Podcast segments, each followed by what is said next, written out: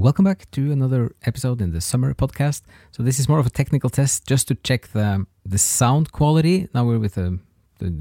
usual microphone, uh, and we just made another video or another podcast about uh, the last 20 minutes from around 40 to 60 minutes in the conversation how much they are kind of going straight into the to the deep theology the deepest part of theology which is expressed and, and represented in both the, the jewish tradition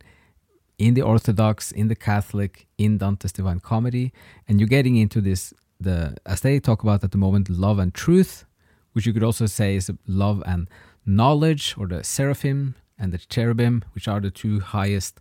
spiritual forces in in the universe, in in existence, in in cosmos, in the creation, uh, closest to the divine, also that which has most of the reflection and the energy from the divine, and uh, you kind of see how they are they are going around now, like which one is most important, how is one affecting the other, and then it comes to mind how Dante is describing the two circles in the sun because they represent knowledge and love, and they are uh, united so much that, in some ways, Dante is saying that to talk about one is to talk about the other, and then he's kind of cross binding them together all the time with. Uh,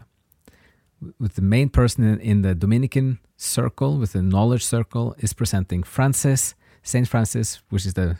the representative of love, and then Bonaventure, who is the, the main voice in the love circle, is then presenting Dominic as the main Dominican and the knowledge. So this these kind of the twin garland, as he calls it.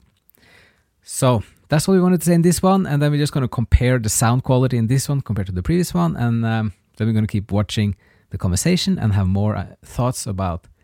uh, where they are headed and kind of all all the different things they are laying out. So thanks for listening, and see you again next time.